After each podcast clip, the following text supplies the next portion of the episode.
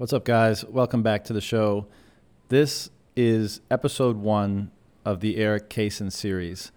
Um, if you're familiar with the What is Money show by Robert Breedlove, and if you're not, I highly suggest you check it out. But the format that he pioneered there was one of doing several episodes with uh, individual guests. And once I noticed it or, or, got exposure to it, I really liked it because even in the, the case of a three hour long form uh, podcast, I mean, there's so much stuff to discuss. So you still have to kind of move quickly if you want to cover off a lot of different things. And not wanting to do that because, you know, my primary objective with this and with these conversations is not to just record another podcast and, you know, have it sit within a certain time constraint, but actually to enhance and refine my own understanding of these topics and my own perspective around these things and hopefully that of the person who I'm having the conversation with, and even, you know, as a bonus, all of you guys listening, then keeping it within certain constraints seems silly, you know, and I, you know, so I, I just want to keep having conversations that I think are going to help refine my understanding. And the best way to do that, or one of the ways to do that, is to have those conversations as long as necessary with really great, impressive, smart, knowledgeable, experienced people. And so Eric is one of them. Uh, I've known Eric for a while. He he's been on a, a, guest on the podcast before. He's also one of the four in the Hodl Hang crew that we do every few months. Um, he's worked in the space. He's worked at Coinbase. He's worked at Unchained Cap. He's a phenomenal writer. Um, you should check out his work at cryptosovereignty.org. I believe is the uh, the URL. Um, and I just really appreciate his perspective and his thinking and his attitude about all this stuff. So, what I'm my approach to this is that it's just an open-ended conversation. So I don't know how many episodes there's going to be. Maybe it's the case that Eric and I will get together every couple weeks or every couple months for several years, you know, and that would be awesome as both of our understandings continue to get refined and then we kind of get back together to share them and and bounce them off each other. Um, and that's going to be the format that I'm going to take with certain podcast guests moving forward so that we can do these topics and these ideas proper justice and, and hopefully uh, move forward and develop and grow and, and keep pushing the bounds of my and his and maybe your understanding about all this stuff. I'm still kind of finding my feet with the format and getting used to not moving at a certain pace and allowing the conversation to hang out or even bring it back to a certain topic if it hasn't been uh, satisfactorily fleshed out yet. So, you know, I'm sure things are probably going to be a little bit bumpy at the beginning, but uh, I'm sure I'll get better over time.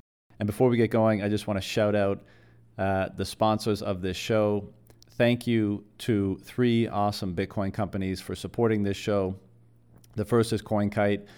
You know them, you love them. The makers of the gold standard Bitcoin hardware wallet, the Coldcard. Uh, excellent product, amazing company. The Bitcoin ethos permeates everything they do.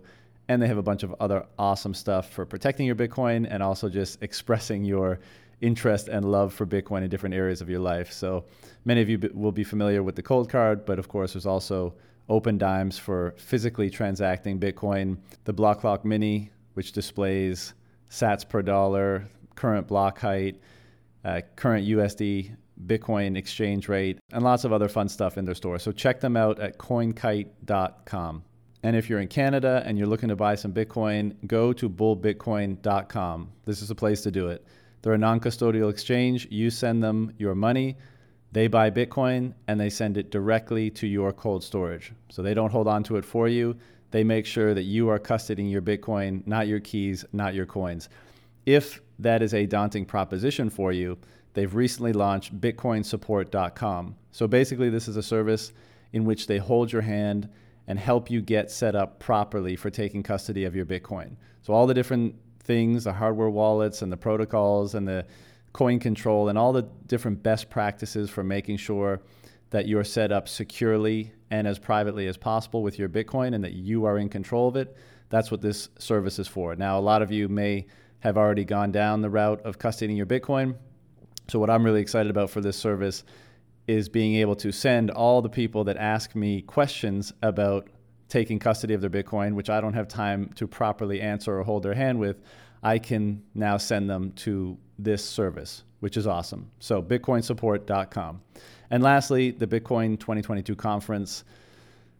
Uh, this is where Bitcoiners come together to celebrate Bitcoin, to meet each other, to talk about all these ideas, which we often uh, talk about on podcasts and read in articles and that kind of stuff. And it's an incredible experience. I developed you know, a ton of amazing friendships that I now include amongst my best friendships just over the course of a couple days uh, last June for the Bitcoin 2021 conference. This one's going to be much bigger. It's going to be on Miami Beach. It's going to be sexy. It's going to be fun. I can't wait to go. So if you'd like to go, use the code RAPIDFIRE at checkout and get yourself 10% off. What I'm realizing more and more is that like we like we've just stumbled into uh I don't even know how to describe it. You know, like it, it's this uh like it's a renaissance, but it's so much more because what I'm getting through from the work with Heidegger is that like this this is about the entirety of the world spirit like coming to terms and recognition of like what the cost of statism has done. And also that like we're trapped in this infinite cage that like there's literally no way to extricate ourselves from it except through cryptography just because like the panopticon's too large it's too powerful it's too all-seeing and like the only way to technologically reverse it is to like rebuild the web with its backbone being built on top of cryptography. And Bitcoin seems to be like this nascent backbone of it. And I mean, uh, Drew Banzel actually really influenced my thought in terms of uh, like thinking like 200 years out that like Bitcoin has very little to actually do with like a monetary and exchange policy as much as it has to do with like an energy transfer network. Because like that, that's essentially what we're doing is we're making energy transform from being this fiat lie into actually being fundamentally embedded through energy, which like energy money is the thing that humanity needs if we're going to get into space, particularly if we're going to use these massive amount of energy to like get ourselves out there. And so I've just been thinking more and more about how like it, it's much more about this facilitative function for energy, and that like because of the way all of these things bond up together, like it opens humanity up to this totally new world that was never possible before Bitcoin, not just on the side of challenging and pushing back on the state, but creating this mechanism for us to actually have the market means to open up space exploration, which seems to be the next horizon of humanity. Yeah, I, I couldn't agree more. I mean, the state is just, you know, a parasite that's uh, leeching off of what otherwise could be a, a far more flourishing system of of exchange and interaction and innovation and all that kind of stuff. So it's certainly not the end. It's more of a means to the, to an end to at least greatly reduce it and then see what comes as a result of the system that takes its place and all that kind of stuff. It's like, you know, it is interesting that it's like the it's almost a given that one of the highest ideals for our civilization is to go out into space. And like I can appreciate why, and not let's just forget the whole like climate change disaster. We need a second, you know, we need a plan B, but let's just assume it's because there's more like there's something of great worth or value out there. Like don't get me wrong, I dig it. Like it's cool and I like to watch it and it'll be awesome if my grandkids like fucking vacation on Mars or wherever the fuck someday but I don't know. It's like I'm. It's not that much. I got a lot of questions uh, from a curiosity standpoint. I'm super intrigued, right? But man, this world, this world could be mm. so fucking amazing if we just fix a few things. You know, like it. We live on a oh, goddamn I- paradise planet.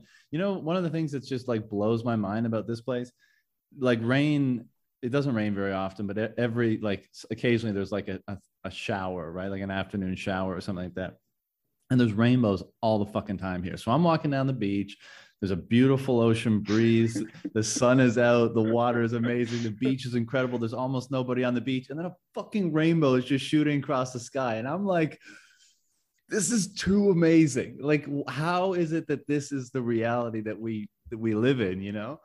And so it's funny. Uh, I, I have the same thing like on the opposite side because like I'm on the west coast, same thing. Like I go for these walks on these extraordinary cliff cliffside. Like I, you might have seen some of the pictures I've had on Twitter, and like this is what I do every morning. Is I go out and I go for a walk out of these bluffs, and like I'll have these astounding views where I can see for a hundred miles, and you know the clouds are coming in, the mist is changing, and rainbows. And yeah, like I'm like, well, why would anyone want to sacrifice this? In addition to the fact that like, well, going to space is cool, but like I feel like this is the same liberal nonsense that's getting applied elsewhere. Like, oh, we'll go to space and no, like you're gonna go to space as a fucking slave and you're gonna get like cancer and all sorts of horrific shit. And like humans weren't ever bound to be there. And yeah. furthermore, like your your stupid bullshit of trying to get off this planet to save it is the same idiocy of like, hey, like look, you know, like well, let's make nuclear weapons to save humanity. Like, what you fucking idiots? which is like the gain of function research too. It's like let's make the most deadly virus that humanity's ever seen to try to. Oh shit! It got out, you guys. Dang. Well, it's also I like what what are you hoping to find out there? Like, uh, or more importantly, what are you hoping to find that's could even be conceivably better than any like than what's available here? Maybe well, there's like, something. I think that's sort of the irony is to like go look around everywhere in the fucking solar system and be like, turns out like Earth was like a pretty great place for like people to be. You know? Um, yeah. And I also think it's dangerous that uh because to me, like the other thing about space that's so important is like space is the final frontier of war. And like that's fucking scary to talk about, but like particularly in our state-based totalitarianism thing that like in my mind we have to get into space simply so that uh to essentially like front run and get in front of the ability of states to essentially put nuclear weapons up there and start fucking with each other.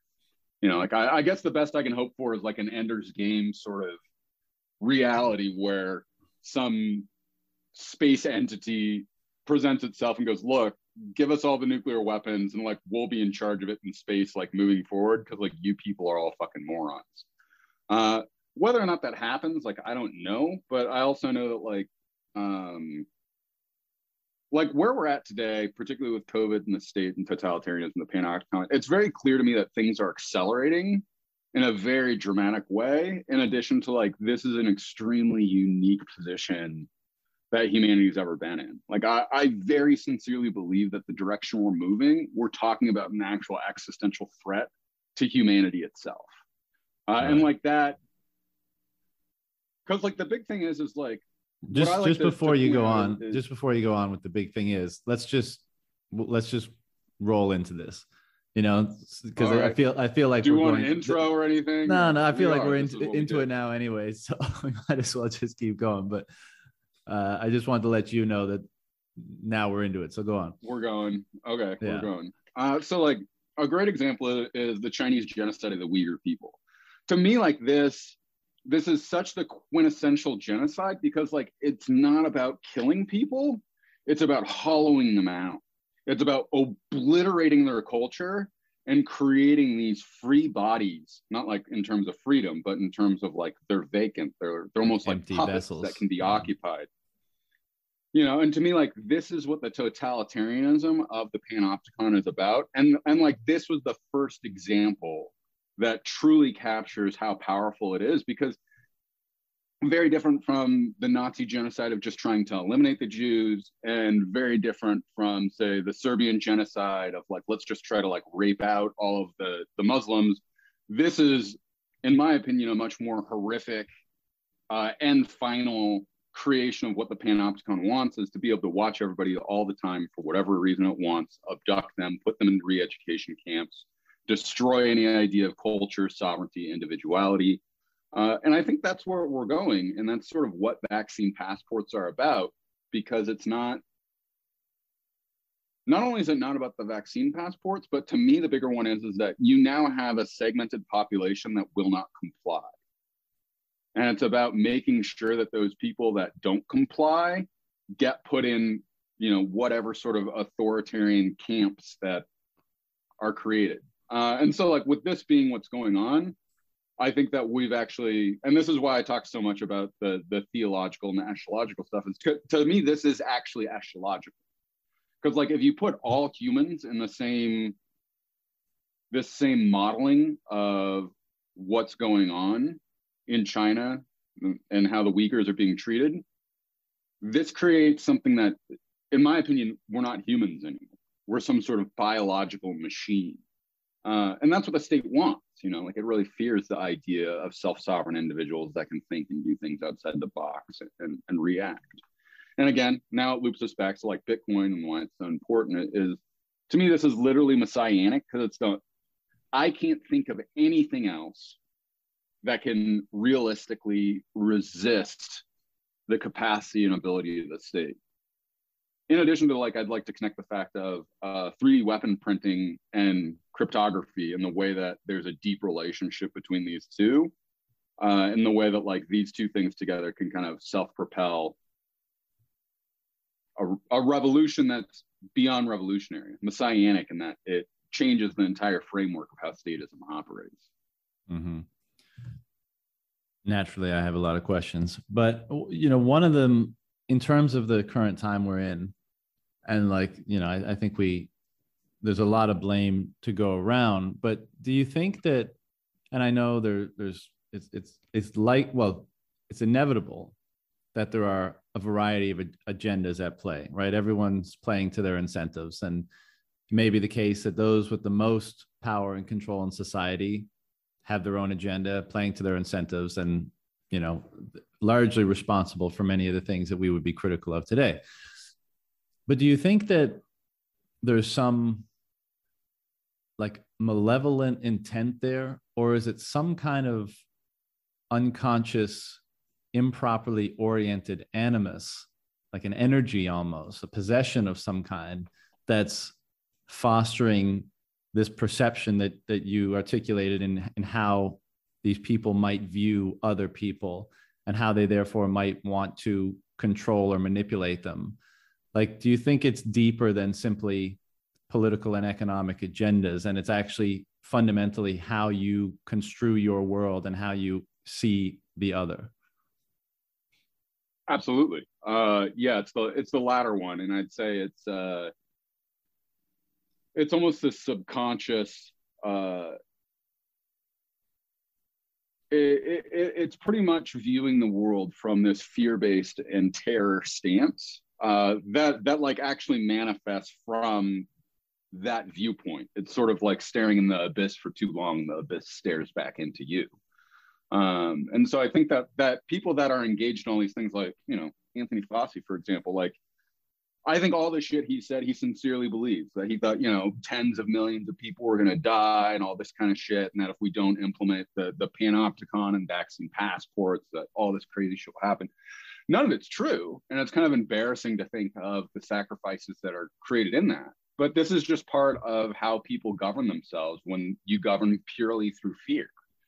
Um, and to me, like that's the entirety of like what COVID has been about and I would also connect it to fiat money, is it's always about fear. It isn't about enabling and empowering. It's about the fear of what happens if we don't do X, Y, Z, A, B, C.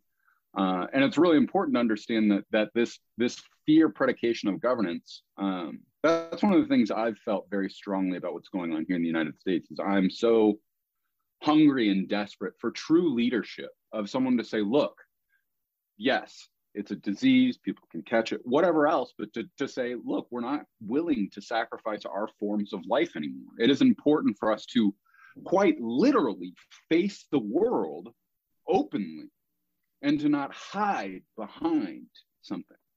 And uh, I think that's a big part of what's going on is that the entire apparatus of politics at this point in time is only occupied by people that understand this game of utilizing fear to manipulate people. And I think it's quite extraordinary, actually, that I have a very difficult time recalling any politicians that operate in a different direction about uh, really trying to empower individuals at this point in time. So, mm-hmm. you know, I, I, do think that, um, and not to say that there aren't malevolent people out there. I, I totally. just, I think the vast majority of people don't engage in that in any sincere way. And I think mostly what's going on right now is just the banality of evil at play. You know, people are like, look, I follow orders.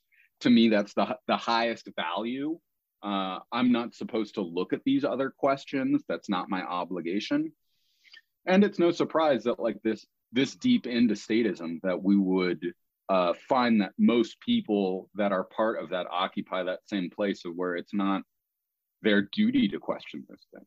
And I mean, the the the, the best example of that is, is, you know, to me, I'm violently anti-war, and anytime I talk to people about the idea of taxation and why, like, and and how like it's absurd to pay this money so that bombs can be used to go blow up brown people, and there's always the, you know, the uh, the prattle that they utilize, you know, to try to justify everything that's going on. It's just jibber jabber, you know, and at the end of the day, they don't address the actual topic of what's happening is immoral and wrong. And, you know, so, so, so yeah, I think it's this unconscious thing that's operating from a place of, of and I, and I, and I don't think it has any words actually. Like, I think it's, it's a purely uh, emotional experience of fear and that's why it's so subconscious is because it just permeates throughout their entirety of their being and is inherently how they respond yeah yeah that's kind of my uh, thinking on it too and it's it's interesting you know you in one of your pieces actually you quote carl Schmitt and you say all significant concepts of the modern theory of the state are secularized theological concepts.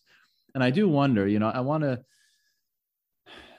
not overstate the detrimental effects of a lack of faith or spirituality because even in eras that ostensibly had those uh, uh, like high prevalence of such beliefs the state was very overbearing and tyrannical and or at least it had the capacity to be but it does seem like today you know this fear that we're talking about it's like uh, basically what where does that fear come from? Why does it manifest or fester?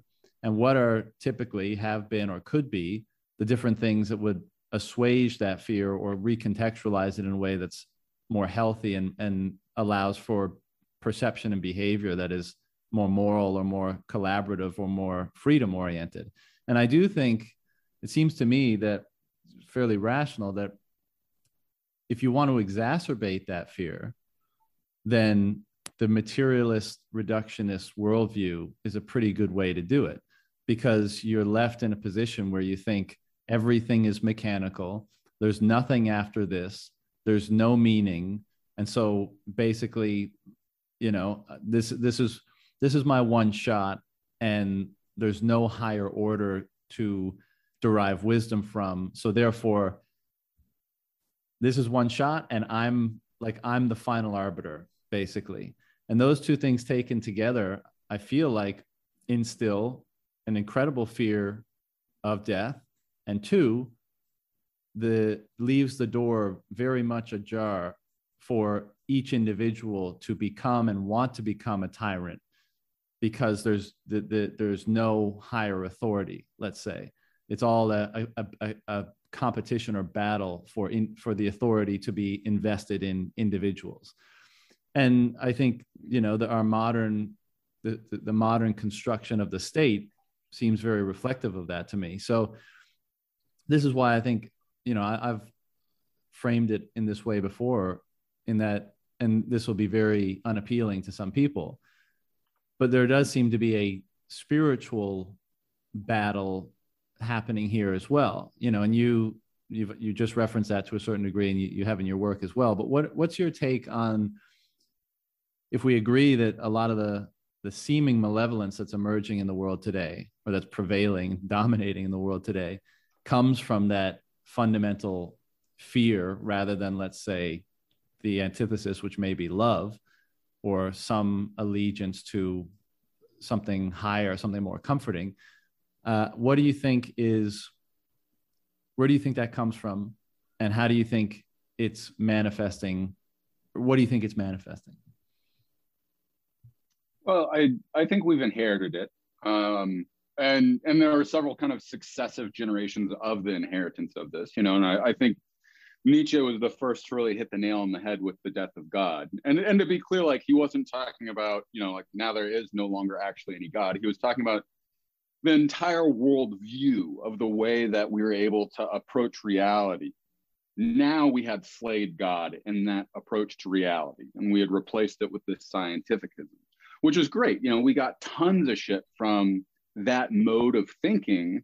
But as he also says, I think it's in the Gay Science 126 where where he references the death of God. He he also points out that like the this has unchained us to the horizon. That like now we go into this sort of physics and mathematical view of the world of where the earth is no longer the center of the universe and you know everything changes according to that that mathematical and physics sort of view worldview which then you know initiating from where nietzsche was when he he wrote that. You know we went through several imperialist wars and then to the you know the actual great war that then led into world war ii and all of this was part of a catastrophe of both this death of god but taking science as this thing that could do you know horrific crimes against humanity on untold scales never before seen or experienced before.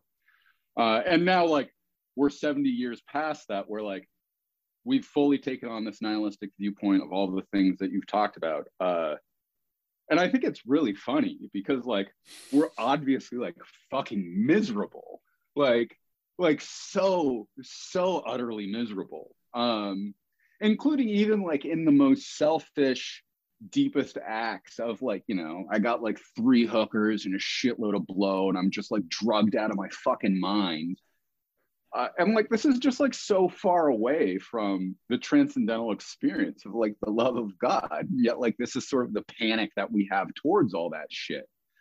Um and i think it's really unique and interesting because like this is the conclusion that we get from a nihilistic viewpoint where the state has assumed for itself the right and role to be a god. Uh, it assumes the right and role to have rights over people's bodies, over their minds, over the things that they say. And it's really, it's literally put itself in place of God. And there's a whole bunch of people out in the world who regard it as such, you know, like that.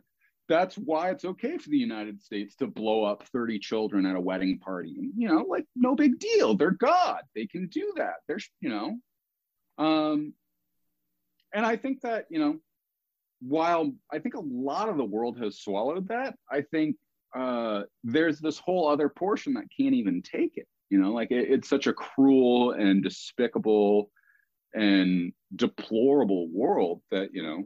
Uh, I think it was this last year that like the between the 18 and 50 crowd, the only thing that uh, killed more people than self suicide in 2021 was drug overdose. You know, like it's extraordinary to think of the the amount of true suffering and deep suffering and unspeakable suffering that's happening because of this lack. Um, and with that being said it's also extraordinary that like in the depth of all of this and in the the darkness and the evil that like out of the darkness this ray of light shines that like somehow satoshi nakamoto like had this immaculate conception of like what is Bitcoin. He was able to deploy it, get it out to people, get the network going, have it not get destroyed. Uh, to like to to me, that is a literal miracle that he was able to do that in this day and age in the way and because like think of all of the things that could have gone wrong, all the places that he could have fucked up his, his forward secrecy that that uh, Hal could have not participated. None of the cypherpunks could have got it. That there could have been a 51% attack that destroyed the network. That three-lettered agencies could have discovered this early on and did that. All this shit, and somehow it didn't happen. Um, you know, and then and then there's people that are like, well, Satoshi could be one of these three-lettered agencies, and sure, but even if he is, we still have all of the first principled shit that we can build out from.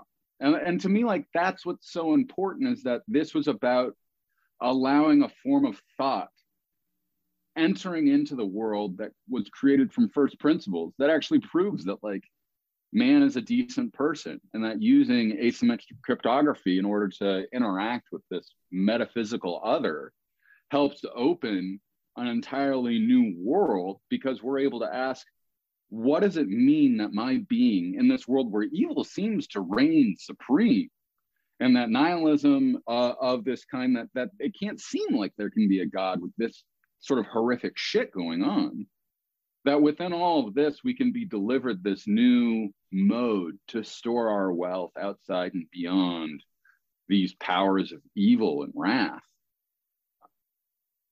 to me that's messianic—the mm-hmm. the fact that even if the state chooses to destroy me, you know, like they they can't have my wealth.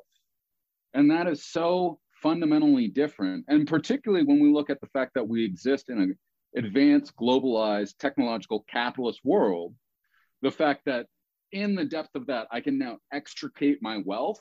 Uh, it's it's just it's so perfect, you know. And like I I have to imagine that this is part of God's grand plan because like, you know, if if somehow we got something like a Bitcoin 500 years ago, like it doesn't really matter so much. Fiat money hasn't came to take over everything. Uh, there's still an ability to to actually like push back against the state through the power of the purse, you know. And so it was only through extreme fiatism that Bitcoin would actually uh, have its full capacity of power.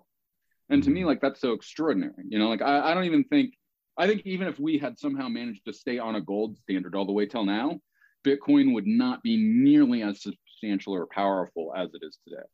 And that's really important because uh, it.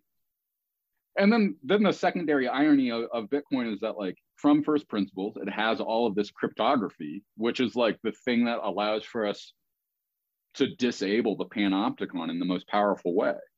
So I think all of these things are really important from a first principled standpoint and this recovery from authoritarianism to truth. Yeah. I want to come back to a lot of that, but I, I want to stay on the state and fear a little bit for a while. And keep in mind, we have unlimited time in this thing, so we can stay on any one of these things for as long as we want. Um, but you know, we we were talking about space exploration before we started, or maybe I'll include that in the beginning. But you know, it it, it all among other things, and I again, I'm not like against exploration. It may indeed be like an inevitable human impulse, right, to extend the domain of the known, as it were. But it is, in a sense, also trying to like get just get as far away from the self as possible, right? Like you know, as we're we're kind of talking about this ignoring the fundamental drivers that are fostering our perception and therefore the culture that we contend with and our political institutions and all that kind of stuff and it almost seems like the the ethos or the mantra of uh, modernity or technological materialistic innovation is just to keep complexifying and pushing outward almost in order to avoid having to have the same sort of uh, robust effort directed inward because it's far more frightening the inward than the outward. And I do think that's part of the issue plaguing the world today. And you know, you you referenced how you know what Nietzsche said about uh, the death of God and like and the Enlightenment, and there was all this good stuff out of it because like look at all this great innovation and blah blah blah that came from it but it came with a cost, right? But this is something I brought up in one of our previous discussions, but I don't think we've we've properly answered the question to what end? Why why is it good that we have more creature comforts today? That we live to be 80 instead of 60 or 50? That we can talk like this versus me and you got to walk 100 miles to get together and have a picnic together. Why is that better? You know, because we have this the the de facto narrative is one of progress today, especially amongst the, the more rationalist, materialist, reductionist sort of group. Right? I said like the, the human history is basically a linear line and it's bit a few up and downs, right? Dark ages were a little bit of a stagnation, but it's basically been from the bottom left to the upper right of progress. And I'm not I'm not convinced that that's been the case. Um, we we tend to highlight like we look at the ways in which law may have evolved we look at ways in which you know um, well obviously technology or architecture or systems of philosophy or religious thinking or, or what have you we we impose our narrative of progress onto those things and say see that's progress. These these are all the the the, the marking points of progress. But you know to my mind to sum it up perhaps over in an oversimplified way it's like sure we can we can have a colony on mars and we can have netflix and iphones and all the rest of it but to your point about how unhappy people are today and the, the figures around suicide and drug overdoses and depression and all that kind of stuff if our moment to moment experience of life is not better, and we will have to at some point define what that is, or at least attempt to, then how can we claim any kind of progress? Why is it de facto better that I have 20 more years to live if my moment to moment experience of life is worse, not better? You know, and so I'm interested in exploring this aspect of of things with you. And before I share any more of my thoughts, I want to hear your kind of immediate reaction to that. Yeah, I mean, like to to me, this is also why it's metaphysical and why it seems to have uh, such dynamic and immediate tensions, uh, like essentially with truth about, about who we are and what we are. Is that like all of this idea of progress? Uh, it reminds me of uh, Walter Benjamin in his theses on history, which was the last thing that, that he wrote before he committed suicide because the Nazis had caught him. Well, he he has in that this idea of he has a painting from Paul Klee called Angelus Novus, and it's a it's very interesting because it's this uh, piece of modern art, and the angel is moving away from something. And in the essay, Walter Benjamin says that this angel, his wings are caught in a gale of progress that makes it so he can't close them and he's being blown through time. So the idea is, is that he's falling from heaven. And the way that his wings are open, the wind is pushing him through history. So his back is moving away as he's falling from heaven. And that this is the idea of progress, you know, and, and that's sort of what progress is. It's this catastrophe on top of catastrophe on top of catastrophe on top of catastrophe that we're told is quote unquote progress because you know we live a little longer we have more shit um, but if you look at stuff uh, like statistics around suicide since we started recording them in the 1890s and up and to the right you know what does it mean and and to be clear that like suicide was considered such a sinful and horrific thing to do you know, uh, and it still is today. But but you know, when we came from a more religious society, it, it was much more rare to happen. And I think that that's part of what modernity is about. Is that uh, you know, and like this is just pure propaganda. If you tell people long enough that like what's going on is progress, they believe it's progress.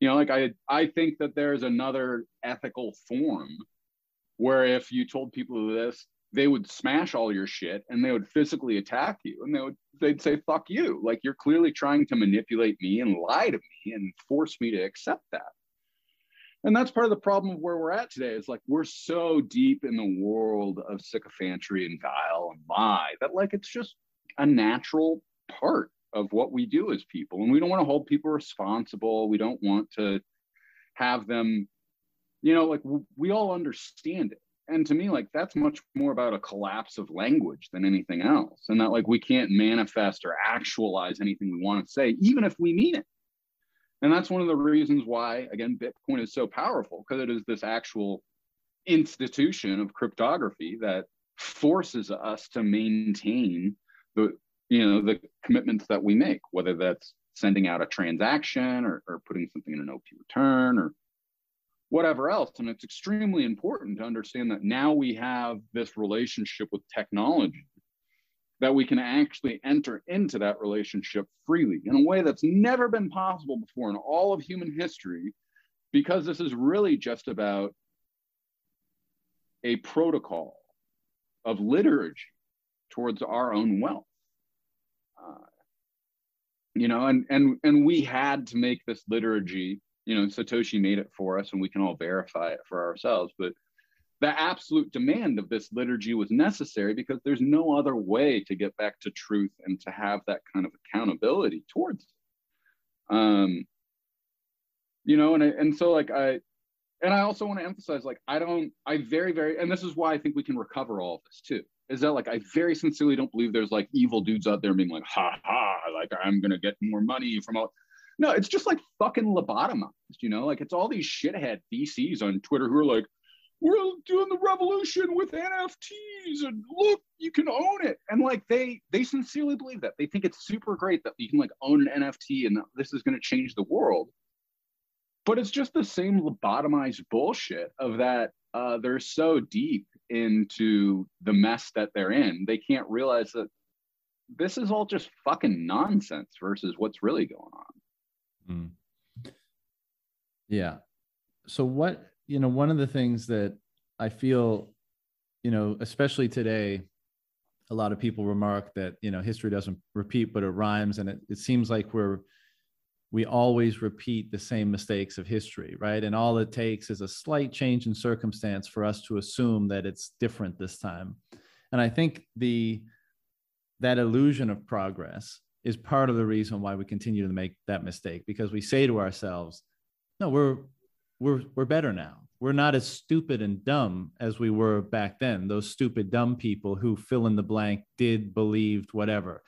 They believed in religion. They only used stone tools. They didn't you know they didn't have kale shakes or whatever the fuck right? Like that illusion of chronological progress increases the propensity for us to fall to hubris in our assessment of the past and our propensity to engage in the same mistakes that the, that we had done in the past. And i mean it boggles the mind today to see there's not even that many differences. I mean a lot of the behaviors a lot of the rhetoric are identical to mistakes that we've made not even 100 years ago. And they're being made again in very rapid succession with very little pushback from the majority of people. And so again, like before we really dig into the meat of Bitcoin's role in all this, like I I, I want to hang out and really discuss underlying and and like explore underlying motivations. So for example, like sure. back to that point about what what is progress? What is worthwhile? What makes something worthwhile? How do we judge something as being, you know, progress? and um, like that's a real tricky question and I've, i brought up this example on one of our calls also before but i'm you know i'm i think we both share an interest in like ancient civilizations and all that jazz and you know one that seems particularly uh paradisal to me and of course i know it wasn't but like just if you look at uh art and architecture and whatever we can derive from from our investigation of history, like the Minoan culture seemed pretty sweet, right? It seemed like it was not a very uh, warfaring or war oriented culture. They lived on an island, of course, 2000 BC, lots of trade that seemed to be maybe what fostered peace. Everyone looked really healthy, wore cool clothes, had lots of amazing food. Like uh, it looked like a pretty, you know, badass culture. And on what basis do we just de facto assume today that we are more advanced in any other way than our technological implements right are we seriously like are do if we it, remove it, if we remove it's a culture that's based upon fear right that's so, my answer it, it's a it's absolutely a culture based on fear today you mean yeah and and and because of that culture of fear we look at the minoans we go oh God, like they could get diseases or they could get sick or they're gonna die before they're 238 years old. Like, oh right. God. and like it, and so like a large part of our society is based upon frankly callousness, you know, i'm like and and it has to be because there's been this total closure of the world where you know we now live inside of, of you know the uh, cultivated garden the box that they have for us. You can't wander off the trails because everything is so fear based that we need to make sure that that we're quote unquote safe. And to us this quote unquote being safe is what progress is. And not to say that that it's you know and it's this lobotomized idea because it you know if you talk to you know go back to these minoan ideas and you go hey if you you go into war and you lead your people and right as the war gets started you're stabbed in the head and gone. Like what do you people think of that? They'd be like oh fucking glory. You know like i i led my people i like went to war and like then i you know went off to the minoan version of valhalla. I'm like fucking it you know and like that when you talk to people about that today well two things one is is that uh like modern war isn't war at all like it's just uh it's like hyper killing and I think it's fucking hilarious when people are like, I'm a soldier and I'm super brave because like I shoot somebody from 500 yards away with my rifle. Like, fuck you, you're not brave at all. You're actually a, a huge pussy. Like being brave is like going up in front of the guy that you need to kill and like locking eyes with him and like ramming your sword through him and like watching his life leave him. Because like that's what all of our ancestors did and they honored each other with that form of war. And i think also if you're like hey check it out. Like here's your high powered rifle that you can use to assassinate this guy from you know two clicks away they'd kind of be like mm, this doesn't seem to be a very honorable tool. Um you know and and this is part of it because this idea of progress has disposed of everything else because it's just progress in terms of this idea uh, of like a classic liberal sense. And, and I want to be very clear when I use that, it's not a right left liberalism, but it's the classic liberalism that manifested the nation state as we know it and a lot of Western culture. And specifically, our culture shifted with this death of God, of where it no longer wanted to be about achieving these high ideals through art and the Renaissance and all these other things. But it collapsed into itself because it became about the modernity of the state, how the state can become this welfare device, how it can provide health for us. Uh, and that's very troubling because that shift of the state becoming God also became the shift that the state has responsibility for your body, for your health, for this idea of progress and what it demands as progress. Uh, and I would point out that like progress has happened absolutely from the, the perspective of the state. It's gathered, you know, it's infinitely more powerful than I think anybody in the 1800s could have ever imagined the state would be. Uh, and to it, it's progress. It sees more, it knows more, it quote unquote understands more. You know, and it's about all of this gathering of data. And I think to me, uh, that's one of the great errors that has been presented is that uh, through the quote unquote dataization of what's occurred, that like we can be like, oh, look, like less children are dying in the 20th century than the 18th century. So we must be better. Well, it's interesting because like my, you know, my response to that is like, okay, so, you know, before 1800, about, I think it was like one in, in, I think it was actually like one in four children died before the age of five. Like that, that's horrific and it's wrong and it's terrible. And we have to do everything to prevent that, right? Well, what I'd counter is, is that because going through this experience of, you know, likely if you have a child, there's a high probability that they could die. If you have a child that dies, you're probably going to have a lot higher value towards the life of children when you encounter it. It's probably also going to emotionally affect you to be different, to think about those children differently. It's, it's also going to have you approach life in a totally different way, knowing that your child could die pretty readily or quickly. And same thing goes with all the other health ailments, you know, and this kind of brings us back to the beginning of all the stuff that we were talking about of uh, we have this very inauthentic relationship towards death where we don't think about it we don't consider it we don't allow for it to be part of our society. And that inauthenticity has permeated everything. And that's why fear is such a fundamental component of this society is because it absolutely demands and needs to have fear as a predication because if we authentically deal with the idea of death, that means we have to authentically go through the angst that occurs with it and to try fe- finding meaning in our life now, currently, today, with the knowledge that we will die. And to me, everything in modernity is about preventing those thoughts from happening. It's about trying to make it easier, more comfortable to try to avoid it. And I think what's so interesting for myself from a personal standpoint is uh, watching people that are very old going through the, the process of death as i understand it uh, and feeling that it's really unfortunate how many people that uh, as i watch them go through these stages of death it's not this courageous meeting of death. It's this struggle to cling to life to so much so that you know like um you know, I, I think about my own grandfather, who, who I love dearly and thought was an extraordinary man. But because of the way he clung to death too, because of the way that this culture made it, you know, he was a shell of himself by the time he was dying. You know, and I, I think that there are many ancient cultures that I think if they saw that idea as opposed to greeting death, that like they would find that something very specifically horrific and disgusting. You know, like they would almost see it as uh, some strange bridge between not being quite alive, but not being quite dead. Uh, and I think that that's really important because by not authentically dealing with death in a meaningful way, we've produced an entire society of inauthenticity that is based around fear. And because it's based around fear, it goes to authoritarianism because it can't have any self conviction of the self. Because if there is self conviction of the self, you've dealt with the fact that you're going to die and you can be authentic towards it and that you can move through the world in that way. A lot there.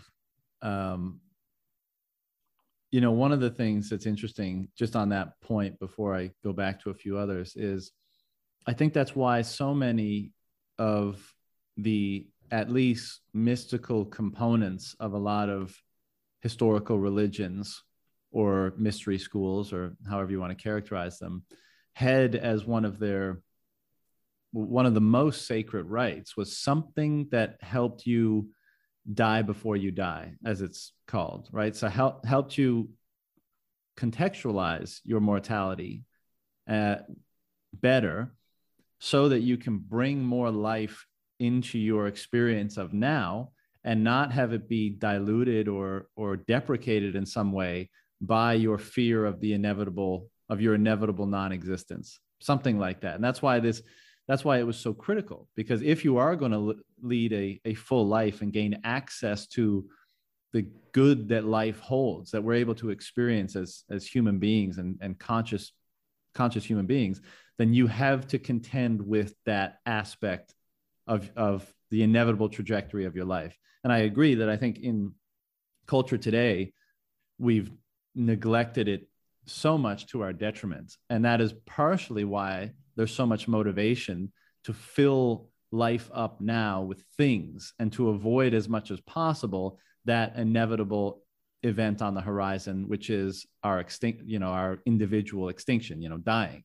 You know so we we hold on to every last breath and they jack us up all full of tubes for five years just to just so we can you know live one more day. And for what? Right? For for for no real reason and i think part of the reason why i think part one of the results of this uh, adherence to the primary adherence to this progress narrative is science, and I don't just mean like medical science, but science in, in all its forms, being seen as the highest good, being seen as the most worthwhile pursuit, being seen as the highest authority. And all of that, I think, leads to perhaps a, a, a consciousness that's more distracted, but not one that is more grounded in the perception that's going to elicit a joyous experience of being.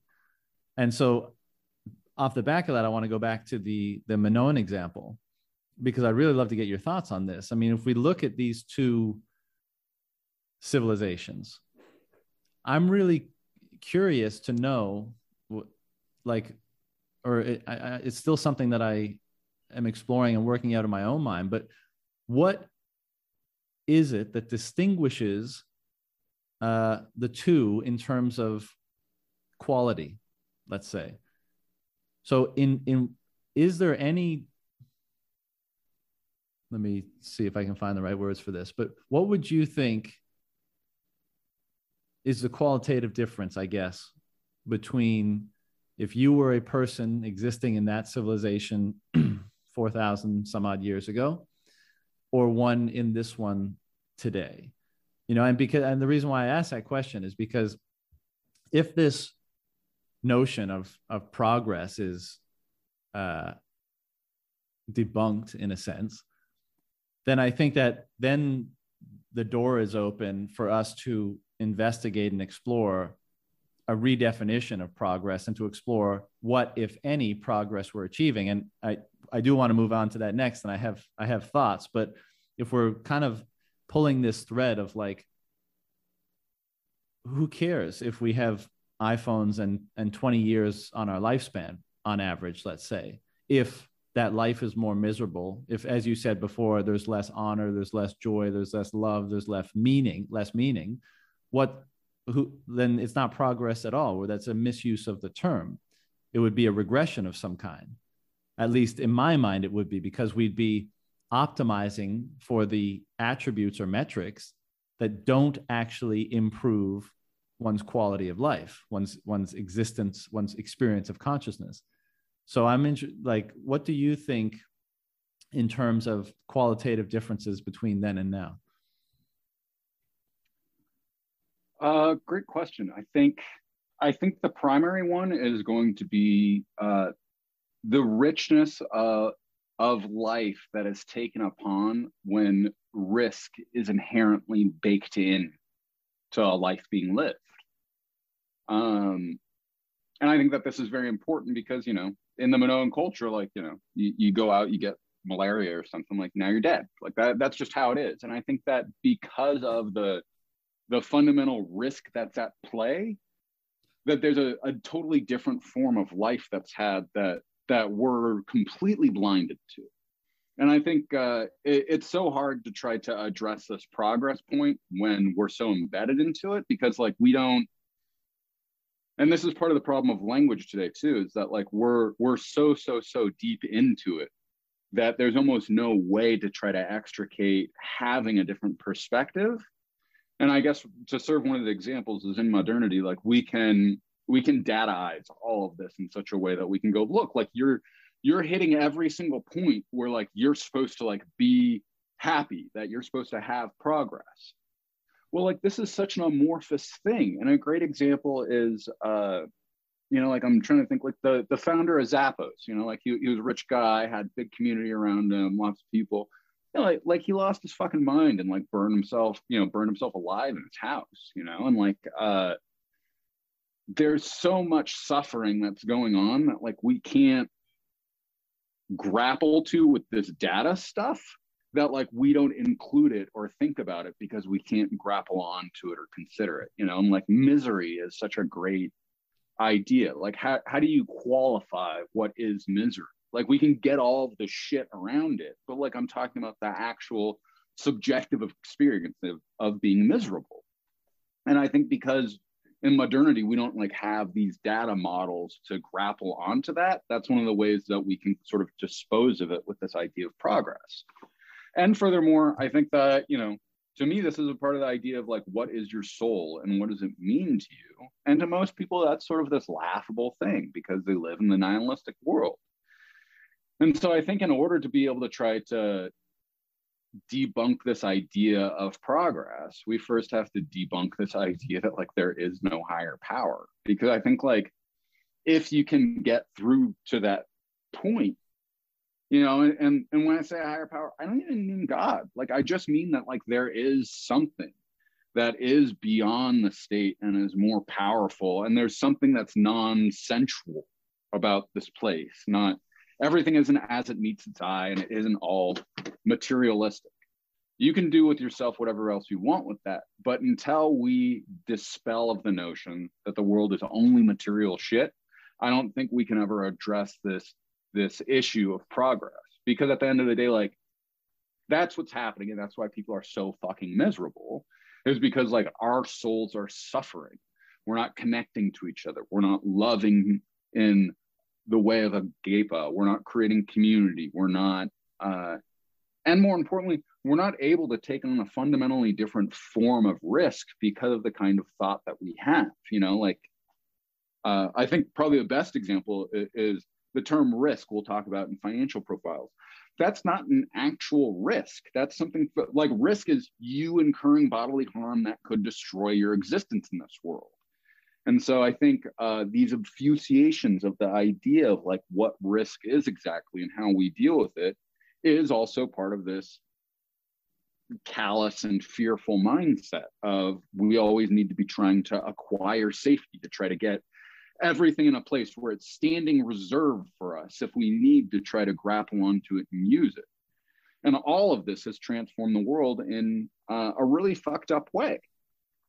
Uh, and with that being said, like as dark as all this shit gets, like the other part can't ever be extinguished. It's just fundamentally impossible because like that's that's the true essence of human in the pursuit of trying to discover what is truth, what is the meaning to our life here, what does progress mean, and I think. Uh, particularly when we also divide the idea of progress of the whole of society from progress for myself and I realized that that like those have absolutely no relationship whatsoever to each other, with the exception of how it can flow out from me. But I, I, I can't get it from society. It has to be something that's discovered from within me. And with that discovery, because of how it empowers me, it can flow out from me. But the stuff flowing into me from this society and these ideals of progress, it can't it, it can't create a positive flow. That's what I'm getting at here is what is is trying to define or discern or elucidate or gain clarity around what is progress. Because if we don't have that, then we're flying blind. Like, what are we orienting ourselves to, if not progress? And uh, of course, as you just said, like, there's the individual domain, and then perhaps there's a collective domain. And I, I, I think there is a relationship between the two, although we can explore that in in a couple minutes. But um, and I think this goes back to that point of why did you know the and this is another thing that really annoys me about our current time but you know we have all of these ancient uh, traditions and there's a lot of wisdom and insight hard fought uh, that comes from our investigation of our ancient cultures and traditions and they're done away with so willy nilly just by virtue of the fact that they came before our current elevated, you know, uh, more more along the chronological progress timeline of today, right? So, I think a, a lot of our predecessors were, you know, like yeah, sure, they they lived in marble houses instead of wood and fucking uh, asbestos. Okay, you know, does, like does that make them any less capable of of inquiring into the nature of being, into the nature of value, into orienting oneself uh, uh, in alignment with what might be most worthwhile? I don't think it does. And I, I think it's amazing. You know, this is another thing that I like. Not only did they pursue those questions, you know, basically, what is the meaning of life? What what does what does progress look like? And as we said before, one of the ways that they they engaged that was you have to die before you die in order to kind of relinquish the the material primacy the primacy of material versus the primacy of something immaterial and dying before you die and having that experience of, of perhaps ego death is one of the ways to do that but you know they they it's not just like i look at something like eleusis right I, I presume you're familiar with the, the eleusinian mysteries and yeah yeah as like it, it seems like these were ongoing mysteries even prior to the ancient Greek world, and then they, they were integrated into the ancient ancient Greek world and survived there for, you know, thousands of years. And then perhaps after the fall of uh, the ancient Greek world, they disseminated throughout different pockets throughout the Mediterranean and, and and further afield. And in other regions of the world and in other ancient cultures, there's similar institutions that were erected. And to me, it's mind blowing. Whether we're talking about you know the Eleusinian mysteries or whether we're looking at you know ancient Indus Valley civilizations like you know Harappa and Mohenjo-daro, and you look at what constituted the bulk of the writing and the iconography and the the art of of these periods and it was like such a devotion to those inquiries and to the insights and wisdom that were derived from them and to holding them up as the utmost important experiences or practices or systems of the culture. And like to me it's so amazing because we like we we have so little of that reverence in our world today. And it, it's amazing to me that and like you and i might be able to say yeah of course like those experiences are, are really important. But even for someone like myself i'm like I'm, i try to empathize with being a member of a civilization for whom that was always front and center. It's like there were other pursuits of course. There's you know, daily life and architecture and trade and all this kind of stuff. But the front and center thing that you would see in the in the temple walls and in the only available texts and in the you know the the core of the civilization of which you were a part were these pursuits. And it's it's it's it's almost amazing to me given my assessment of human beings in the world today that we did such a you know, fallible as we were and ups and downs as we had, that we managed to maintain the elevation of these inquiries for so long in so many regions in such a way. Because we seem to today have dismissed them so uh, thoughtlessly because again i think those pursuits ultimately you boil it down and they are trying to answer the question what is progress i.e what should i be striving most for what is the most worthwhile thing to strive for, to orient myself, my, my life around? What's the most worthwhile pursuit? That's what these are, you know, these practices are basically, and, and these systems are trying to answer. And, you know, we can, uh, we can definitely delve into what some of those answers were in different places in the world. But I, my, you know, I, one, I think that's amazing that, that, that it was so uh, preserved in its proper elevation, in my opinion, for so long but uh, I still I still wonder what the answer like. Let me phrase it this way: Are we any more ad- advanced if we're going with this kind of definition perspective of progress today than we were if we were just two dudes hanging out eating figs on the corner, you know, on the beach in Minoan era Crete? Are, are we by any any valid measure more quote unquote advanced or have we achieved any progress whatsoever from that time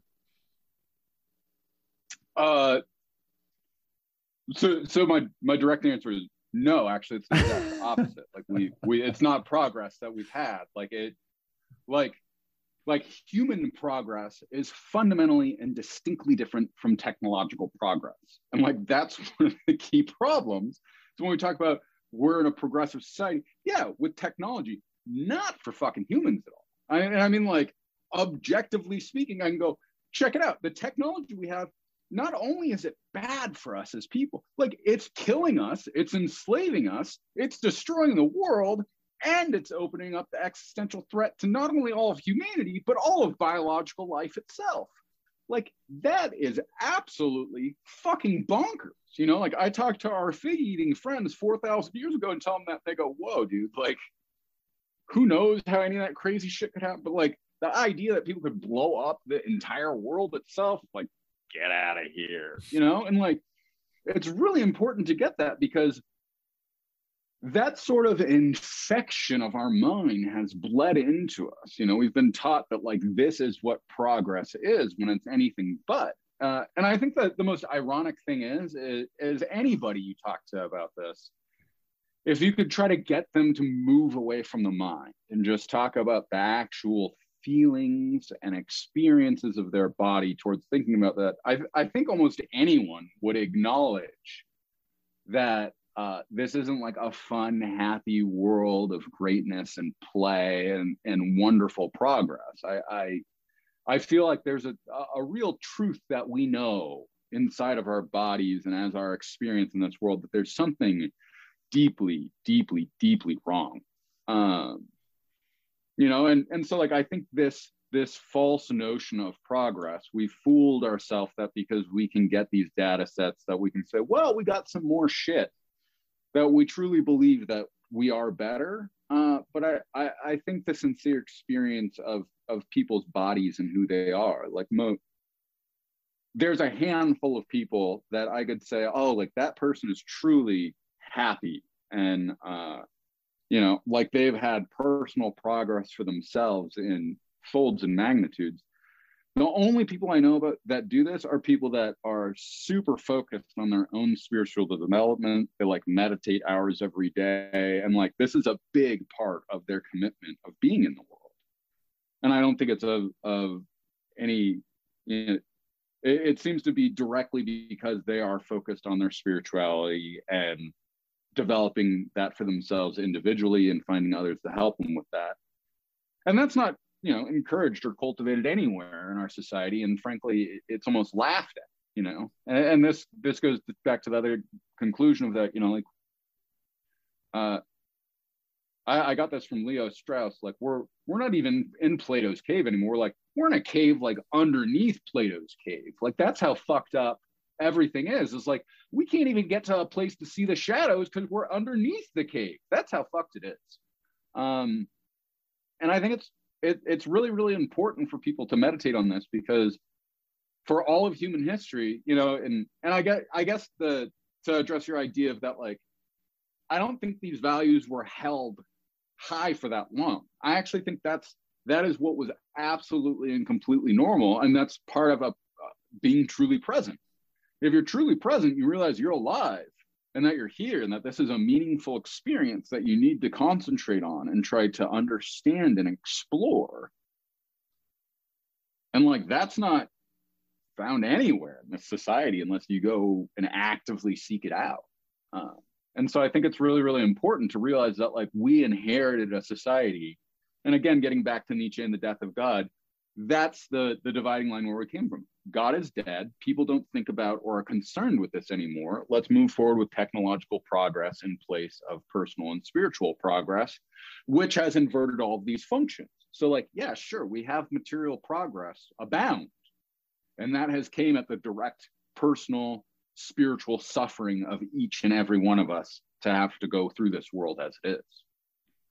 Yeah th- this is somewhat reminds me of the the Gnostic, and I guess most, uh, in my mind, represented in the Cathar, uh, you know, sort of philosophy of condemning, you know, the material world, right? Rather than holding it up as perhaps we do today, but condemning it. And, and I'm not um, promoting that view per se right now, but just to say, like, I think part of the motivation behind that type of philosophy was to was recognizing the primacy of the internal world and deriving peace and joy from the landscapes uh, and the wellspring, perhaps, of meaning in there and making the material world subservient to it, but also perhaps why they condemned it is recognizing the uh, tendency to attempt to manipulate the material world as we do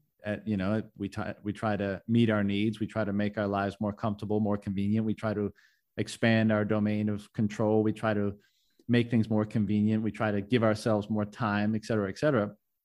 But the propensity for that process playing out to uh, ascend to the top of you know a type of value hierarchy or a meaning hierarchy and therefore the latter the internal where perhaps we might agree, where it's genuinely to be found becoming subservient to those material technological pursuits and that inevitably leading to bad outcomes and why it may for them have constituted basically the basis for their faith because it, they saw it as being such a important dichotomy or, or pitfall to avoid.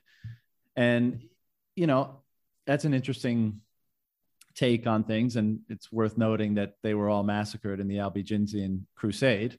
Um, that uh, I, I, believe it was Pope Albigensian. Uh, someone will have to fact check me on that. But you know, sent out the sent out the boys to clean them all up, right? Because they weren't thinking in line with the the dominant orthodoxy at the time.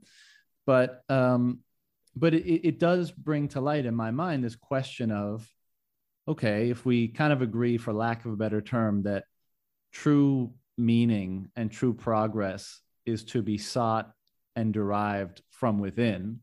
And we'll just shelve for a moment the, the notion that we exist in relationship to our environments and culture. And so there is, in my opinion, a, a, a feedback loop there that has to be mediated in order to foster whatever internal state we're looking for. But let's just shelve that for a moment and say that we have this we we agree that that's where the nexus of ultimate value let's say is and meaning is and therefore should be our the domain of our primary concern. But we also have this proclivity or tendency or impulse perhaps unavoidable to manipulate the outer world to conform to certain elements of ourselves. And it would seem that we try to manipulate the material world to conform to the areas where we're deficient because otherwise why would we do it right? So we we say i don't like sleeping in the rain or i don't you know so i'm going to build a hut or you know i get sweaty all the time so i'm going to build air conditioners right? And so all those things that have their genesis internally we then take the material world and we try to make ourselves less deficient vis-a-vis those uh, discomforts, let's say, and then therefore we construct a world that is primarily based on what were once at least deficiencies, and then we inevitably just keep doing that to continue shoring up, addressing, or even discovering new deficiencies that our material that our manipulation of the material world can alleviate. And so then we perhaps as a result of that, we construct a material world that is primarily uh, a, a, manifestation or even a reflection of our deficiencies rather than, you know, uh, the opposite of our deficiencies, right? The things that are uh, that for lack of a better term, we know and love about ourselves or that we have under our own control and dominion and we're at peace with, for example. And so that makes me think like, well, why is it that we have this impulse to manipulate that world? Let's say that maybe that's one of the pitfalls, but does that mean that it's in, we should it's condemned entirely, as in perhaps the case of the Cathars? Well, it's from the the perspective of the modern world, it's really hard to say that, right? And maybe that's only because we're so attached to all the creature comforts of the modern world. I love air conditioning, I love Netflix, I love iPhones. It's all awesome. But as we've been exploring, are those the metrics by which to assess worthwhileness of quality of value of, of progress and if the answer is no well then what should the proper relationship to technology i.e our manipulation of the material world be? And to me there seems to be a potential answer to that question and this is my long-winded way of posing it to you. Maybe it's the case you know as we're evolving you know we're apes then we're neanderthals and there's a, a notion of participation mystique, which basically uh, is describing the tendency or the, the circumstance of early humans to basically have less of an individual identity and therefore be more identified with the group, as in pack animals, for example. And as our consciousness develops, it individuates further. And as culture becomes more complex, it allows for more indivi- individuation of consciousness because it allows for more things to ascribe and associate a, a, more complex array of things to ascribe and associate with your consciousness i.e allowing you to become more individuated and so and we you know a, another side note on that is like, well, are the things that you associate with your personality really you, or is there or is there something behind all those things that is quote unquote really you? But we'll leave that one for now, right? So, what's the is it the case that we're increasingly becoming individuated as a result of technology? And that's why the process, even though it can lead us astray, but that's why the impulse for that, the curiosity and the desire to manipulate the material world is almost is seemingly inevitable because it does lead to further individuation. And in my mind, again, with many pitfalls, maybe that's necessary for the further experience of liberation. And as I touched on very briefly in the, the piece I recently published, perhaps liberation is one of the primary uh, values. The experience of liberation may be one of you know if we're looking for an idea of progress and let's say on an individual basis maybe the experience of true liberation liberation from your thoughts liberations from from your fears liberation from your attachments is one of the highest ideals and it seems somewhat circular here because you could say well wouldn't you almost have it by default as a result of that participation mystique because you're not being drawn away or to or reliant upon all those material creature comforts? And the answer is probably yes, there, but you're still too much bound up with the group. And so maybe our impulse for the for technology and technological advancement is to individuate ourselves in more and more and more over time such that we are more able to uh, pursue liberation, which paradoxically unifies us back with the whole. If you believe in a kind of, you know, unified, uh, if you believe in the kind of a philosophy that ultimately everything is is unified in some capacity. So, yeah, thoughts. I so I I think this is a a, a place that there's a, a very interesting and unique division. Is that I, I think this individuation through technology. Um, I think that progress was once true up until we started to get into the digital era, and that all this technology then became uh, very much sort of this. I don't know how you describe it. It's kind of the, the this panoptic communistic thing that wants to to actually like homogenize all people, make them all the same, and put them all together in the same way. But what's deeply ironic about it is that, like, with the actual achievements of cryptography and like the finality of what the web is, it, it actually allows for this like total recovery of of like the full individual, like through uh, like cryptography and anonymity. Like now there now there's this ability to to be a total individual in a way that like nobody can touch or know or understand at all. Um, and I to me, like this is what's so metaphysical about all this is that there's these extremely deep tensions and interplay. And this is one of them of that, like through technology, uh, we're clearly like achieving these like huge and monumental changes that like allow for us to be so much more powerful. But at the same time, it's very much capturing us and making us reliant upon us and having us be weaker. Um, so much so that like now being produced in society today, like we are these sort of vacant bodies where like we're taught that we are useless and that you know like w- we can't do any of these things on our own and i think it's so interesting because uh you know like these these other societies that existed long before progress you know like hey i want to hut because i don't want to live in the rain. There are probably people like well you know like we're going to sleep in the rain because like it makes us stronger or more powerful or more connected to nature or whatever else. And this is part of the viewpoint of modernity is that uh, this idea of like being comfortable is progress itself when it doesn't also acknowledge that the creation of those comforts cuts off other things you know? Um, and i guess like another example would be you know like the this way that we're so pedantic about trying to you know add more years to our life and that like that's this ultimate quest. And like we can do that with technology and by bonding to it. But the truth is is that that's that's removing something from us and ourselves and our relationship to ourselves.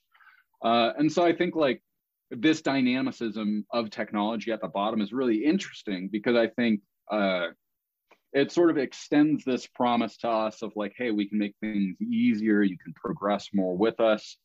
But as we enter into relationship with us it sort of breaks us down and makes us weaker and more reliant upon it. Um, and like that could go totally into like a slavery kind of territory.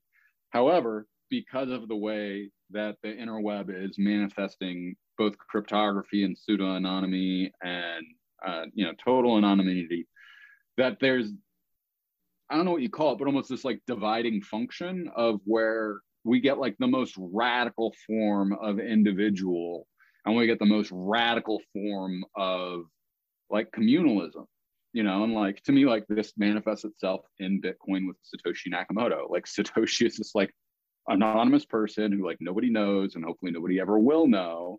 And like i'm in a free relationship with him vis-a-vis cryptography because of how we interact with each other and to me like that's um like this is this Heideggerian idea of like the first truly free relationship with technology that we've ever created. And it also happens that like it is messianic because it is the first truly free relationship with technology that we have. And so like it it reunifies these two divisions that have been happening with technology um, for a very long time, in my opinion. Yeah, that's a very interesting point. So I want to comment two things. One is perhaps evolution of consciousness is a better stand-in for individuation. You know, if you if you think about, yes. um, you know, your if you, you can go back to cave paintings forty thousand years ago, or you can go back to like the earliest, um, what are they called, like icons or dolls or uh, manic uh, statues of various kinds that that were made, right? And because so little articulation was available to them, you know, articulation of many kinds, words, concepts, forms, uh, their representation of the the emergence of those uh, ideas in, or images in their mind took a very to us now rudimentary form right? And this is part of the process of culture which is why i say there's it's a it's it's a relationship and a feedback loop because as culture complexifies we're more able to express the contents that are bubbling up in our our consciousness. And so you know if you go back 200,000 years ago there's you know basically no representation. There's very basic rudimentary uh, beginnings of tools and that kind of thing. And as culture develops we develop in tandem with it and we end up using the languages and the images and the skills and the knowledge and all that kind of stuff to continue to investigate or mine the you know ourselves right and we kind of ex, you know culture is both an externalization of ourselves and a means by which we can continue to do that which you know side note is why it's so important that it's predicated on the right principles and systems, which right now it's really fucking not. And there, you know, there you go. We, we have a, a culture that's not so, not such a good feedback partner. Um, but I, I think what you said there was, was really important. So there's, there's always this technology maybe just raises the stakes. It doesn't fundamentally change the game. Right. So there's always like, yeah, yeah. you can, it's either going to be used to enslave you or to free you. Doesn't matter if we're talking about the first you know hand painting or drawing or or the first coherent phrase that was used or the first hand signals to to uh, use or whatever like there's always going to be good and bad and it it may be the case that if we accept that technology is going to both reflect and help us to uh, make material what's happening inside of us. You know, we, we've been talking about these somewhat esoteric concepts around spirituality, which I know, you know, we're both interested in, right? And we, we have, uh, we pursue them and we have our own practices and that kind of stuff. But it's like maybe the, the purpose of technology is to help us to externalize that state. But you, the, the ability to do that doesn't come without the pitfall of being able to externalize you know let, let, let's bring it way back to the beginning. Technology will allow us to make material to to transform our our material bodies and reality and not just the inner landscape into fear for for to use an all-encompassing term or into love right? If we're going to use that as the kind of polarity or the dichotomy between the two essences as it were two ener- two foundational energies let's say. And they may not be but just for the sake of this discussion. And so may you know is our impulse for technology to continually strive toward finding ways to make our exterior experience reflect our interior experience and reflect the better elements of the best elements of our interior experience? And can we define progress as the successful the, the accomplishment of that of turning the best within us into the material world? You know kind of somewhat of the idea of the the manifestation of the kingdom of god on earth right? Is that part of the one of the points of technology and the reason why i particularly bring this up with you is because you've focused on in your work you know one of the qualities that makes bitcoin messianic and why it's so much it has such a uh, an ontological power is because of the impl- like because of the answer to the question why is cryptography even possible basically?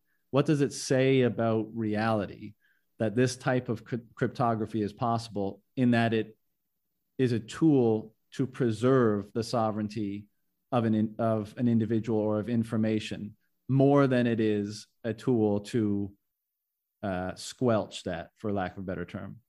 And so, is is I'll give you a chance to respond to that for sure. But the so I guess what you know, my direct question is: Is it possible that the impulse to, for technology for a pursuit of technology and the material manipulation required for that, while rife with downsides and pitfalls and being led astray in that domain? Is it to try to make the outer world reflect the inner world as much as possible? And is that a, a worthwhile pursuit? Um, a lot there, I know. I so. like I I I think that's like the the initiating point of that. You know, like the that essentially the purpose of technology is to to transform uh, ends that we desire into means that we have in order to do that. Um, and I think that like for all of human history, like from the initiation of that position, it almost always goes awry, uh, which like pretty much leads out to like most of humanity. But there's these interesting like recoveries where we like come all the way back around and we're like able to actually present something like new and substantial and profound. And that's like these level up like in human consciousness that are really, really important you know and like well so that's my that's kind of my the, point so are, are you saying that those level ups that are achieved through technology end up through a feedback process allowing our fostering the continued evolution of consciousness. I, I guess that's kind of what i was getting at too.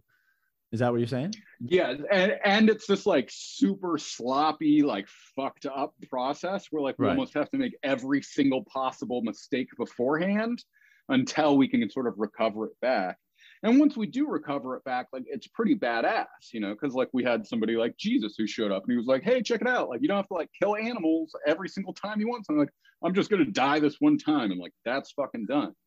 And to be clear, like that was a technological progress through this idea of spirituality that, you know, like was able to be displayed. And same thing with, you know, like when we got the printing press, it was like, hey, check it out. Like, you don't just need to like believe what the priest says because we can like print this shit out and you can like read it for yourself. And these are almost these like mistakes that like upgrade our consciousness that are like really, really important. Um, and I think like that's also where we've came back. And just on your point about like what cryptography does, uh, to be clear, like all of the abilities and capacities of Bitcoin cryptography and all of these things have always existed in the universe. They were just discovered later on once we had all these much more deep understandings of how mathematics and these things work. But to me, like this is one of the things that displays that uh, like God truly loves us. Is like why like why the fuck does math have this like ability you know like this fundamental aspect of physics has this ability to like protect us in such a way and that we're able to discover it and deploy it and all these things. Um, and also that like it was developed like through the hyper war machine of the state and like its prattling paranoia to like need to try to protect itself beyond all else that like it somehow delivers to us this piece of technology that can actually like protect us in a way that no institution thing government person has ever been able to do except for god you know? Like that's part of what it is is that it's bonding us back into his will in this really important way. And to be clear it's his will not because like he was like hey check it out i'm god like willy-nilly i want this thing to work. No because like this is part of the entirety of how the universe has always operated at its base that like cryptography happens to have worked, waiting for us to discover it to rescue us from all of this fucked up nonsense. And to me, like it's so extraordinary that this is delivered through technology. And part of the reason why is because we're so, so deep into this technological progress. And I talk about this idea of a, a totalitarian panopticon that can capture all of humanity. And that's very much where we're at. And within all of this, Bitcoin was delivered to us this understanding of cryptography and the potential to utilize this technology and these techniques to recover all of this shit and to actually have us enter into a totally different world where we can individually protect ourselves through cryptography and we can still have all of this crazy and cool stuff that's going on with the web.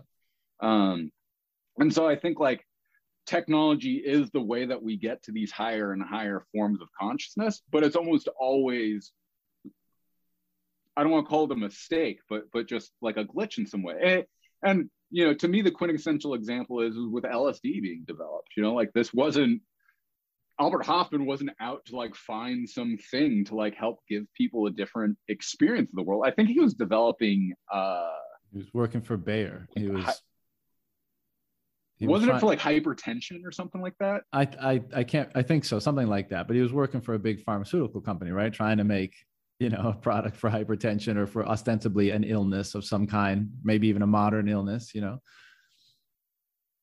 Well, he he you know he did discover something that helped with modern illness quite a bit. Uh, but but to me like this is sort of like the slapstick way that like this whole world works and it very much reminds me of dante's inferno that like this is just this fucking comedy you know? Like and also like now we're like in the seventh layer of hell and everything's like horrific and terrible and god's like hey check it out. There's like this trap door that i like put right here at the very bottom for you to like get back out to the top when you want to. Yeah. You know like it, it's it's pretty profound that like he does that. And to me like this is part of how he loves us so profoundly. Is like he doesn't just want us to arrive in the world. That's great. Like he wants us to go through all of these motions to discover why there is reason about the world you know in the same way that uh you know abraham had to to angst over the fact that god was asking him to do this thing that seemed unconceivable. Um and that's the human condition you know and uh for me personally like I, I don't know what I'd do without Bitcoin. And it's not because of the money, it's because of what it's activated inside of me. It's this ontological process that we start asking about value and, you know, progress and meaning. And these things reflect in and affect us. And then it happens to other people too, which is fucking awesome and amazing and so wonderful to be here and to share in these things. Yeah. You know, and, and also point out that these sharing in these progresses and these things, like it's uh it's entering into a relationship, uh, in my opinion, with infinity. And I say infinity because of the way that I get to become somebody that I didn't expect myself to be, that I couldn't have thought to be. And I think maybe likewise for you and many others. And that as we interact with it, it empowers and changes us in ways that were fundamentally inconceivable and impossible before. Mm-hmm. I totally agree. And we will definitely crack into that uh, further into this but you know your the the Hofmann example is funny. And you you know your comment on kind of god having a slapstick sort of humor you know it, it also makes me think that I, can't remember where this quote is from but it's something to the effect like the truth is not long hidden. Because when you add when you when you mention the the lsd example i'm like the first thought is how many other things weren't by happenstance discovered that are just waiting there in the ether for us to stumble upon and fundamentally change the entire world you know? And maybe there's a bunch or maybe you know because the truth is not long hidden maybe that molecule and you know that experience had to emerge in the world by some order that we don't we cannot comprehend and it just so happened perhaps because of the, the humor of how that force is is uh, you know operates it came through you know a, a humble chemist in switzerland doing work you know for a pharmaceutical company. And he just gets a little too close to it. And on his uh, bike ride home you know a whole new domain of consciousness or maybe not new because of course you know there was psychedelic compounds uh, in use throughout the world. But you know what i'm saying? Like that that access point became available to the world because of that. And is that is that ha- happenstance and coincidence, and you win some, you lose some, or is it the truth asserting itself in some, you know, slapstick or comedic sort of way? And the the the other thing I wanted to mention is, you know, we talk about you're talking about this process of technology and how you know it's it's messy basically that's the, the the basic point like we maybe we do inch forward to progress in some of the ways that we've been uh, exploring but it's so hard fought and it, it's so messy and it's so fraught with peril. Uh, and you know this is precisely and i think this is why these mythological and religious narrative stories have been constructed in the way they've been. And this is effectively the argument that Erich Neumann makes um, uh, former student of Jung and psychologist, and he looks at the, the mythical stories of various religions throughout time, similar to uh, Joseph Campbell and, of course, Peterson's work, where basically, you know, the overarching structure is finding, let's say, usefulness finding something that that works finding something that brings stability and order to your experience of reality for some even if difficult to define good and then having that order become uh, stultified in some way or become corrupted in some way and then having it shift from being something beneficial to being something detrimental. And then the process by which that dynamic is updated is the energy, or in these stories, the regenerative hero, the Messiah character, who rather than being the force of good order or the force of corruptive chaos that is playing out in this dynamic, is the one that optimally mediates between the two to make sure that they're const- they constantly have a method of updating so that we continue to move forward and not destroy ourselves basically. So that we even if if even if we only gain an inch of progress every you know 10,000 years or whatever it is like real progress that that is the the state of consciousness or the animus or the energy or the idea that allows for that process to continue to take place uh, in a method that serves us rather than destroys us, let's say.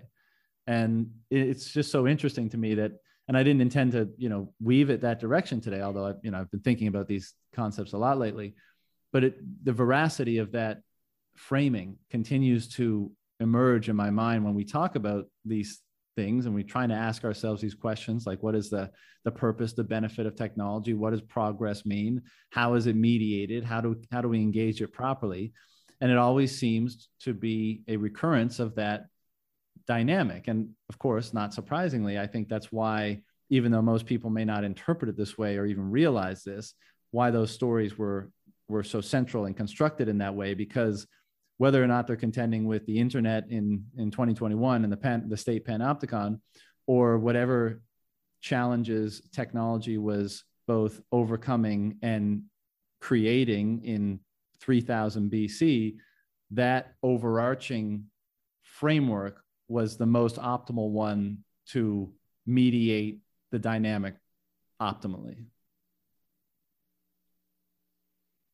I I, I like uh, this idea of kind of the the human or, or the hero's journey a bit, you know, in terms of because I think that's what's happening for all of us right now is we all have to go through our own hero's journey of trying to like understand this reasonless world, like find Bitcoin or whatever, recover it, like use that to reintegrate and, and you know, uh, uh, essentially be able to like move progress forward. And to me, what's so interesting is that, uh, you know, like this has been a constant story repeatedly throughout all of human history. But uh, again, like I think that we're at this uh, you know really in my opinion like this is the moment of humanity because now we're dealing with these technologies and we're accept- at such these extreme places that we're also dealing with metaphysical stuff and i think that to one of the biggest ones is is with how big the world is how many people there is uh, how much stuff is going on. Like it's really hard to say anything like of certainty anymore. And I think one of the things that Bitcoin and Satoshi did was to essentially like from this first principles thing, be like, look, like uh, like our physical bodies and like the materialism of the world is like this huge problem because like it instigates violence and like the state instigates violence and all these things. So like utilizing cryptography and bonding it to our economic wealth, we now have this ability to like abscond from physicality and to me like this is this radical break from everything else because like once we take physicality off the table there's no more there's no way to instigate violence against each other which is like pretty much what the entirety of human civilization is about is about how we can utilize these different techniques of violence against each other. And what i'm talking about with the the totalitarian panopticon is like this is a form of discrete violence that's so so powerful that it actually augments the entirety of life. And i mean to, to be clear the man who came up with the panopticon Jeremy Bentham who, who was regarded widely as you know one of the most astounding philosophers of the 16th century he said about the panopticon he said this is the most powerful idea that i have ever had and is the most important idea that has been had thus far And I think that that's astounding because he really recognized how powerful it was to have an apparatus that people couldn't tell if it was monitoring them or not, which is where we're at. You know, and so in this progress, we have to deal with this exact question of how do we have privacy? How do we get to do all of these things with ourselves? That, you know, Bitcoin actually answers from this fundamental space and place that's so important. Um, and also going back to about the slapstick notion of God, like I absolutely believe, you know, for, for me, like that was one of the things in my own transcendental experiences with LSD that like I got is that like I think God is is the funniest, you know, that's his entire mode of operation as like through this really slapstick sense of humor that's like really extreme, you know. Um, so much so like when we die, we're like, but but like God, like how could you how could you let the Holocaust happen? And I think he'd be like, what? Like, what do you mean? How could I let it happen? Like, you guys are the ones who did all of it. And furthermore, if you didn't know about all the shit that happened in the Holocaust, you know, like, like he has good reasoning for all of his stuff. Um, and I mean, the Holocaust probably isn't the best example. Uh, I, I don't know how to ex- explain it other than like in my personal life, like, and I think Gigi is one of the best people to talk to about this. Like, there are these serendipities and synchronicities that are happening far too often and frequently that that are really funny and also extremely profound. And like, I don't know what to really do with that other than realize that like God just has this great sense of humor. Um, and I also think that's like, frankly, like that's why Bitcoiners are finding themselves where they are. Like, you know, I don't think any of us really had this strong expectation to like be part of the vanguard of this global you know monetary revolution that's like really about something totally fucking different from money. Um, which i'm convinced at this point it's really about like the common wealth of what it is to be human